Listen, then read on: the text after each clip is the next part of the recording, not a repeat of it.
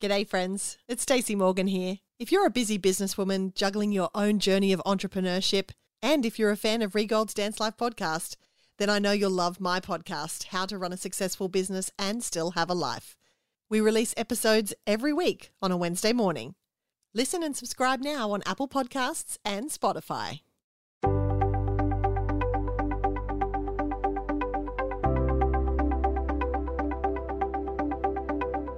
Welcome to Rhee Gold's Dance Life podcast for dance teachers and dance studio owners who have a passion for the art of dance. Hello, welcome to Rhee Gold's Dance Life podcast. My name is Stacey Morgan, and I'm joined by the wonderful Rhee Gold. Hey, Rhee. Hey, Stacey. Hello to our listeners. Excited to be here. So excited to be here. I hope that the weather's warming up a little bit for you. Last episode, you talked about how cold it was going to get. Did it? Has it actually followed through? Is it cold? Yeah. I'm sorry about that. Warming up a little now. Nice. I'm on vacation next week, going to the beach, so I won't talk about that too much and rub it in your face. But today's episode is brought to you by something that's happening in your summer when it is going to be hotter, when it is going to be all heated up, and that's the Fabulous Dance Life Teacher Conference happening in the fabulous Las Vegas in July of this year. Cannot wait.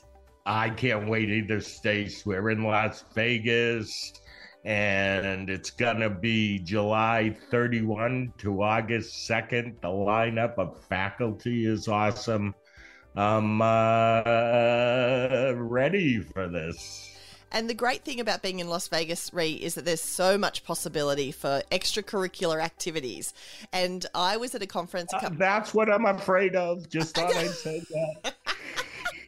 no, it's going to be great. I was at a conference here in Australia a couple of weeks ago, and um, I had friends there who I'm bringing over to the conference. Um, and they, some have been before, some have never been. And we were talking about what we're going to see in Las Vegas. And we were at the, we were at the lunch break at the conference that we were at, and we were scrolling you know, Las Vegas shows, July, August, Las Vegas shows. And we found Jerry Seinfeld. Jerry is playing at Caesar's Ooh. Palace on the Friday night. And so we all booked tickets. So we are not only coming for the conference, but we're also getting to see Jerry live on wow, stage. Wow, that's so cool. So, and I think I could be wrong, but I think there's a Cirque show at the at the MGM. At the MGM KÀ. I think that's and it's yeah. brilliant. It's brilliant. I saw it many many years ago, and um, back when I was young and single and in Las Vegas on my own, and I had a great time. And the like just the diversity of shows that you can see in Las Vegas, you know, from the $39 Vegas show all the way through to something as expensive as Jerry Seinfeld at Caesar's Palace. But there's so much to see and so much to do. And so the conference is just going to go up a level this year. Rhee, I cannot wait. Same here, my friend. And I hope many of our listeners will be joining us. And if anyone wants to go to Jerry, we're going Friday night. so book a ticket and I'll meet you there. I think that's awesome. I cannot wait. So, Rhee, the, the lineup for the faculty is, you know, I look at it and I think what an incredible opportunity to learn from so many master teachers who are really at the top of their craft, who really know what they're talking about, who have you know, in classroom experience, not just teaching children, but teaching teachers. And the great thing about coming to the conference is that you, yes, you get to learn things that you take back to your classroom, but you also get to rediscover your passion for dance and your love for dance. And that that spark that you had inside you when you were five years old in, in the studio in your in your hometown with your teacher you really get to reconnect with that you know young person and and and really um, stoke the fire of spirit um, for your passion for dance. That's one of the things that is the biggest takeaway from from me every year with going to your conference. And so many of these master teachers are so good at connecting with teachers and really bringing the best out of you. And I feel like I was really lucky because when I was growing up, I had a teacher that was like that. And, she, you know, we were in a really small country town um, in the middle of nowhere. It wasn't like I came from a big city and had, you know, a choice of all of the teachers in the land to possibly teach me. I just hit the jackpot with my teacher because she really was able to make me feel special and give me that passion for dance Was it the same for you in you know in your little studio underneath your in the garage of your house being taught by your mum? Did, did she have that same that same Oh, yeah. feeling? That same. I don't, It I wasn't a it garage. It, it was it was the basement of our home. But Ah. yes, yes. There was a passion in that basement. Before I tell you about my mom as a teacher and and some of my other teachers, tell me about yours. Miss Francesca In, is my in teacher. what way did she make you feel special? Mm, great question. And this is something I try and pass on to my students as well. But she she had a way of always making eye contact. She didn't kind of just throw out instructions and just, you know, scream from the stereo. She would come close to you. She would make eye contact with you. Your leg was not turned out in that développé. Your, you know, your shoulders need to be pushed back. You and and she would be there with you and engage with you. And I think I had other teachers who would kind of stand at the back of the room and and scream the corrections to the entire group. But I feel like for Miss Francesca, especially in those young formative years when we're really developing our technique and, and developing that passion, she had a way of working her way through the bar, getting to every person and giving every person individual specialized corrections for what they were doing at the time. And we didn't think anything of it. We didn't know any better. Like we didn't know any different. So we didn't know how special it was. And when I, as I said, when I got older and had other teachers who would kind of just, you know, give blanket corrections to everybody, um, I really, I really missed that, that interaction and that, and that quality, that, you know, that, that she would give me really specific instructions that that suited my learning style. Like I needed, um, I'm quite kines- kinesthetic, so if she wanted my shoulders back, she couldn't tell me to put my shoulders back. She had to come and grab my shoulders and place them in the position that they needed to be in, and, and say, okay, now engage the muscles. Now feel that. That's the feeling you're looking for. So then when I got mm. off the bar and transitioned to the center, I could feel that feeling, and she and she knew that. She didn't do that with everybody, you know. Kristen, who stood in the, on the bar in front of me, she would say, "Kristen, put your shoulders back," and Kristen would just do it. so she had a beautiful way of really connecting with each of her students individually, and and that is something that I, as I said, try to pass on to my students, and something that I remember as being really special.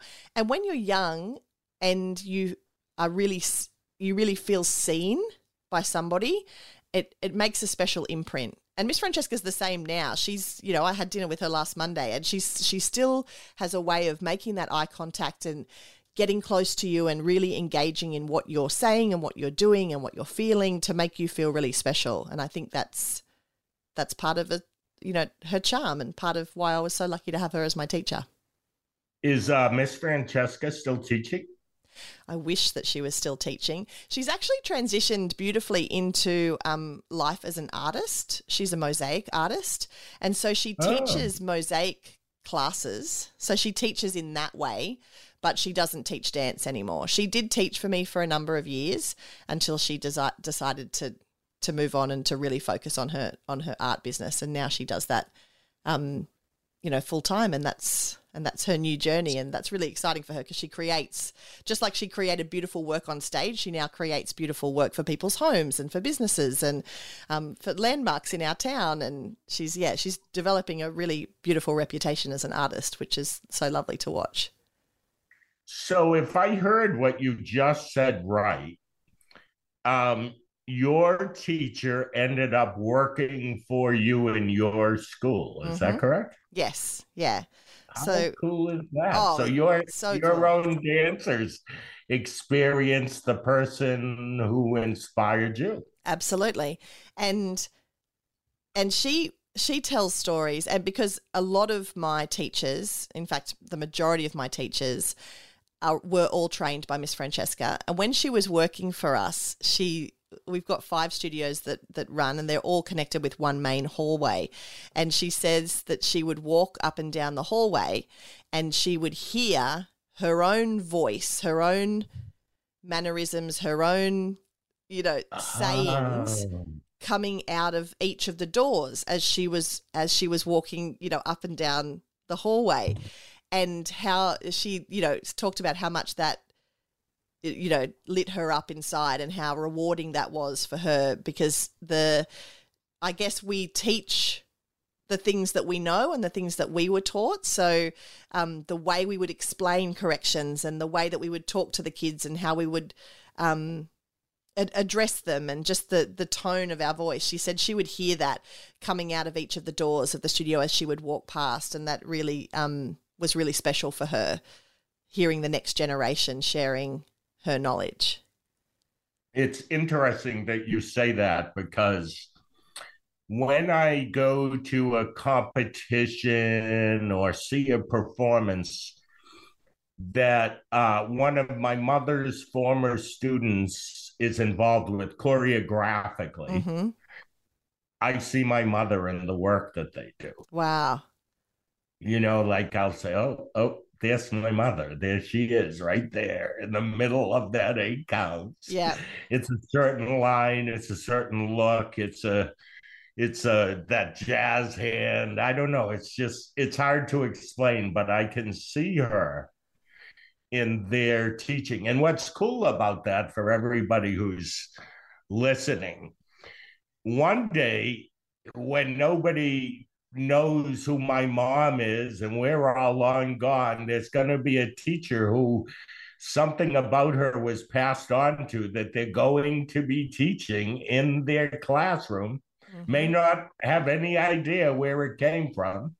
It'll be their immediate past teacher. Yeah. But really, that's a generational thing that has gone on from one teacher to the next. It's, it's a cool thing. Oh, aren't we lucky? But I want to I want to say something about me growing up with my teacher. You know that my mother wouldn't teach. Uh, I have a twin. Most people who are listening know that. My mother wouldn't teach Rennie and I until we were probably ten-ish because because we were in the basement. my brother and I would be, let's say a class is 45 minutes long about 15 minutes into the class, we'd walk up to my mother and go, We're going upstairs, going to watch TV. We're done here. so that's how it started. My mother put us with other teachers. Mm-hmm. And we didn't do that with the other teachers. So right. she made sure that we were not in her class, but in other people's classes because it would uh, cause us to have the respect that we should have for the teacher. Yeah. Not that we didn't respect my mother, we were just too young to understand that. You know, she deserved that like the other teachers did. I know that sounds weird and mean, but it's the truth. You know, yeah. that's mom. Well, I'm going to go up and have a sandwich. I'll be yeah. back. Yeah. and I don't teach my daughter, Rhee, I oh, you know, my daughter is is turning 10 next month and she has danced her whole life not because I've made her because she chooses to and that's how that plays out but she she and I in the classroom is the most joy I can ever have as a human. I can't tell you how much I Why love. do I think I don't know if I believe you, Edna. no, no, no, no. I'm I'm being oh, completely I'm being completely honest. Um, she. Oh, okay. Sorry. Te- Sorry. No, no, you're right. You sarcastic. Sometimes I am pretty sarcastic. Um, but in this case, I my heart bursts seeing her do something that I am so passionate about, and it shouldn't be okay. and it shouldn't be about me because as you know all of parenting shouldn't be about me um, and us as parents. That's the hard part right? That's the lesson that you have to learn in having kids that they're their own human their own personality their own person and you've really got to let them just be that person and not try and put what you think you what you think they should be onto them. That's a whole other podcast. But for me being in the classroom with her and I've only taught her when I had to sub and and you know step in but I get so much joy from watching her from watching her love what I love. And and I don't do it and as I said I don't I don't teach my daughter because I want her to have respect for her teachers and I don't want her to go out for a sandwich halfway through her class. So I do, yeah, I don't teach her regularly, but on those special occasions where I do get to step into the classroom, she's she calls me Miss Stacy and she's very respectful and she's she's actually showing off a little bit for me, which is even cuter that she wants to impress me and show me what she's learnt with her other teacher and oh, my heart explodes. I I would teach her all day every day if I thought that she would behave, but she wouldn't. so So what what what age do you think you'll be taking her into your classroom? Or will you at all? I don't think I will at all. I mean, inevitably it will happen because I teach a lot of senior classes. But I, uh, I would, uh, I don't know. I, I don't want her to ever feel like I'm taking away from her thing. If it's her thing, I want her to be able to enjoy her thing. And I enjoy my thing. Like I can concentrate on my teaching in my class when I'm when she's not there. But yeah, I also don't want to miss the opportunity to be able to have that shared experience as well. So I think maybe when she's 13, 14. Okay. When she really doesn't want me as her teacher. yeah, I was I was at that point, she's you don't want anything to do with your mother. Are yeah, you kidding? Exactly. And that's when I'll waltz on in and say, Here I am. Miss Stacey's ready to teach. She'll roll her eyes at me and go, Oh, here we go. Oh yeah, there goes my mother. Funny, funny. So, what about you, Reed? Do things that your mum taught you in the dance studio do they show up in your life now? Do you do things, say things that you go, "Oh, that was my mum"? Yes, often. Uh, though I will say this: that's interesting. I never thought of it till you just asked that question. When it comes to what I do in business and in working with studio owners, much yeah, I I gotta figure out how to say this without it sounding not so positive. Much of what I teach studio owners to be is a little bit the opposite of what I grew up with. Mm. Meaning, my mother as a teacher was put me in my classroom and let me do my craft. I don't want to talk to parents. Mm-hmm. I don't want anybody to ever ask me why I do what I do. It was a different generation. They demanded more respect. Parents gave it to them too. Yes, 100% uh, if if it, my mother said she needed to work, a uh, child needed to work harder in this area, they'd listen and they'd work harder in that area if what they want if they wanted to achieve their goal. Yeah. Uh, but my mother was not that go out in the lobby and say hello to all the parents, and she was the opposite of that. And I now can see how important that is to the success of our schools, the mm. the personableness, the even the vulnerability that we have. Mm. Whereas uh, my Mother's Day was more like you, everything is always fine. Do you know what I mean? Yes. It was you showed your best self and and there was no breaking that it was it was also called if, if i asked her if we were discussing this she'd say that's professionalism Rhee. Mm-hmm. and so i see that play out for you Rhee, because you you love to run a very professional event you love to run mm. a very professional summit you love to you, that professionalism f- flows through to the work that you do because you have did your mother have like perfectionist tendencies when it came oh, to yes. recital yeah. and the costume and the headpiece and when when I w- I'm too little to remember this, but my mother told me this story. The ver- my mother was in show business. She married my father. She was out of show business. She thought, and uh, she had my brother and I that so within the first year of their marriage, my brother and I came along.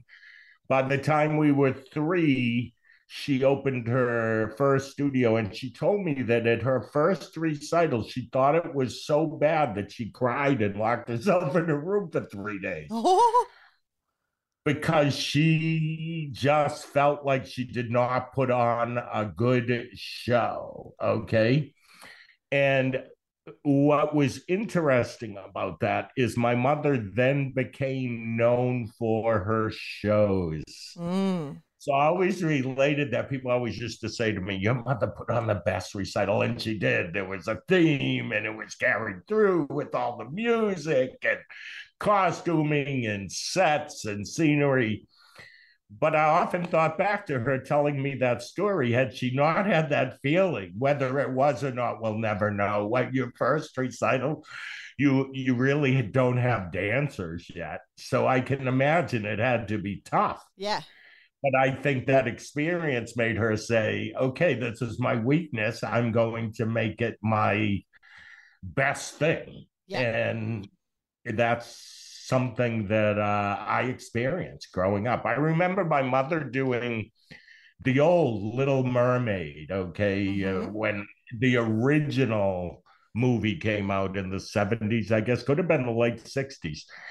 And the curtain opened, and my mother had this underwater scene, and she had these, you know, a mirror ball has a motor that turns it. Yep. My mother took a huge hoop and had different animal, not animals, uh, fish and sea creatures circling the whole stage in black light and the audience applauded when the curtain opened okay and i Yeah. know i was backstage but i know that for my mother that was like wow you know I love that.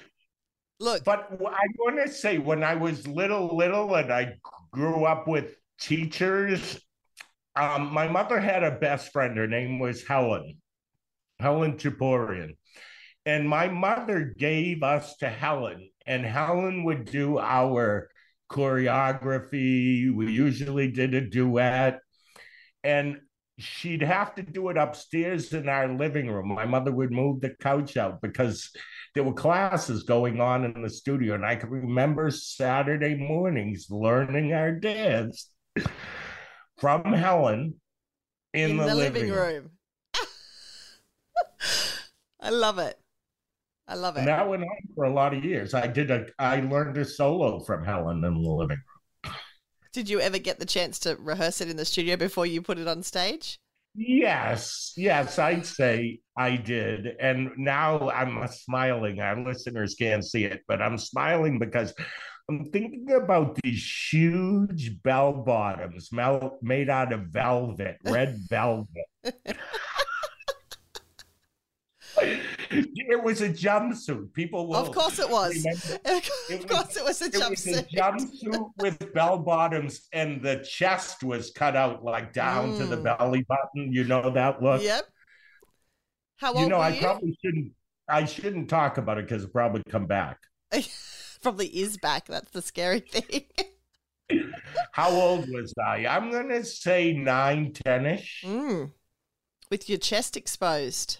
Raunchy. Yes, yes. But in the '70s, it was chests were exposed. It was okay. that just I had a flashback of that too. The old like leisure suit with the shirt that's Mhm. open and the, the hairy chest underneath. That was in at the Mm, time. absolutely. I think that your mother getting a recital on stage with three year old twins at home, like, who cares what the recital looked like? If there was a recital, she's a winner. I can't believe she locked herself in a room for three days and, and cried about it because just getting something up with you two running around, I can imagine, was a, a task within itself. I'm sure it was. I'm sure it was. Want to want to hear another memory? I know we're supposed to be talking about teachers, but now I'm I'm having these memories. We used to have an orchestra. No way. So wait, you would dance all year to a piece of music, a record, of course, all right? Yep. And then you go to dress rehearsal and you'd have to do that same piece of choreography to a live orchestra. So they'd play the music for you. My mother would tell them, bring the tempo up, bring it down, and then you'd run your dance. Wow. What an experience. It was like that for the first three or four years. And then for those who are listening that remember, it went to reel to reel tape. Mm. Wowzers. And when you bought a record, you bought two copies. You bought one that you used in the classroom and one that was a taping copy. And nobody could touch the taping copy. This has been great, Ray. the red velvet bot- bell bottoms and the reel to reel tape. This is not where yes. I thought we were going today. No, it wasn't where I thought we were going either. but I think the takeaway is everything old that is new again, is new again. Whether that's the corrections in your classroom or whether that's the red velvet bell bottoms, and that the things that we learn from our teachers, whether we're conscious about it or whether mm. we're unconscious about it, when they show up in our daily lives, are you know, paying homage to the legacy that has been left before us. And I think that's a really important thing to carry on, whether in our dance studios or just in our life. I agree with you 100%. There's, there's one thing that, that distinctly is something that inspired me as a kid. And I've talked about this before Maybe even I've said it on the podcast, but one thing I learned from my mother as a teacher was passion. Mm. And you might say, well, how'd you learn that? It wasn't in the classroom, it was watching my mother. Let's say she, my mother used to assist this guy. His name was Gus Giordano. He's a famous mm. jazz master. Okay. And she used to go on weekends to assist him at different universities, conventions, all of this. And she'd rehearse in the kitchen or be reading the notes for the weekend. So she'd either have a piece of choreography, progressions, whatever they would be teaching. And she'd dance in the kitchen while we were eating supper. And if you caught her eyes, there was a passion in her eyes. Mm. And she'd move for a minute and just look you straight in the eye. And it was, I was little, like she wasn't necessarily my teacher at the time. But I always knew the passion in dance by looking in her eyes when she danced. Mm. It's not something she verbally said. It was not like she didn't say, you need more passion. You know, I don't yeah. know if she even knew that's what it was or used that word. Yeah. But I look back at it now, and there was something about that meeting her eyes that that instilled in me the passion that dance is, the feeling that dance is. Mm and that to me was the greatest gift because that well uh, that is who i am today. Like i don't i think growing up and and being a teacher myself i had a goal of making the best dancers i could. Now i have a goal with all the teachers and studio owners i work with to make the main purpose to pass on the passion. Mm-hmm. right? Yep the passion isn't always about we weren't dancing at the time i felt that passion. Yeah. I was eating macaroni and cheese or fish sticks or whatever it was that we were eating at the time. Um it's it's a dancer becomes better if they understand that passion. It's like um my mother taught me this too but i'm not going to say it in her words. We don't like make great dancers. We have to inspire someone on the inside to believe that they can be a great dancer. Mm. right? If if you don't have it in you, even if you have the technique, we've all seen dancers like that in our own schools. They're gorgeous dancers, technically, whatever, but you're like, wow, something's missing, Mm. right? Yep. You can get that passion from someone who's not that good. Yeah. And the whole audience will notice that person in your teen jazz line who has the passion before they're going to notice anyone else in the group. So to me, the passion thing is what makes a great dancer. Yep. Yep. Ooh. That was gold. We should take That that, as a snippet and put it on your social media. Okay, we'll do that. I was joking last episode about send getting really active on his Instagram and now TikTok as well. So this is some great content, Rhee. I love that. Okay. I love that passion. I didn't know I was creating TikTok content while we were doing this, but I'm going to go for uh, your word. And by the way, send me that snippet as soon as you get it done. I will. The um the the passion thing you talk about and seeing the kid on stage with the passion, I think that was me. I didn't have the best legs. I didn't Ah. have the best feet. I wasn't the strongest in my class by any means. There were always people that were better dancers, but no one could beat me when it came to the love of it. I loved it more than anybody else. And I and I think that shone through. And I think that's what I- I now pass on. Okay, you just gave us a lesson if we really think about it. I'm going to ask you a little follow up question. You said you you weren't the best, but here you are. I'm going to say this in the right way. Twenty years later, Thank you so much. and you're the teacher. Mm. So, what does that lesson? Why did I stop to make that point? Because we have kids in our classrooms that we think are awesome. They're not going to be the teacher. Mm.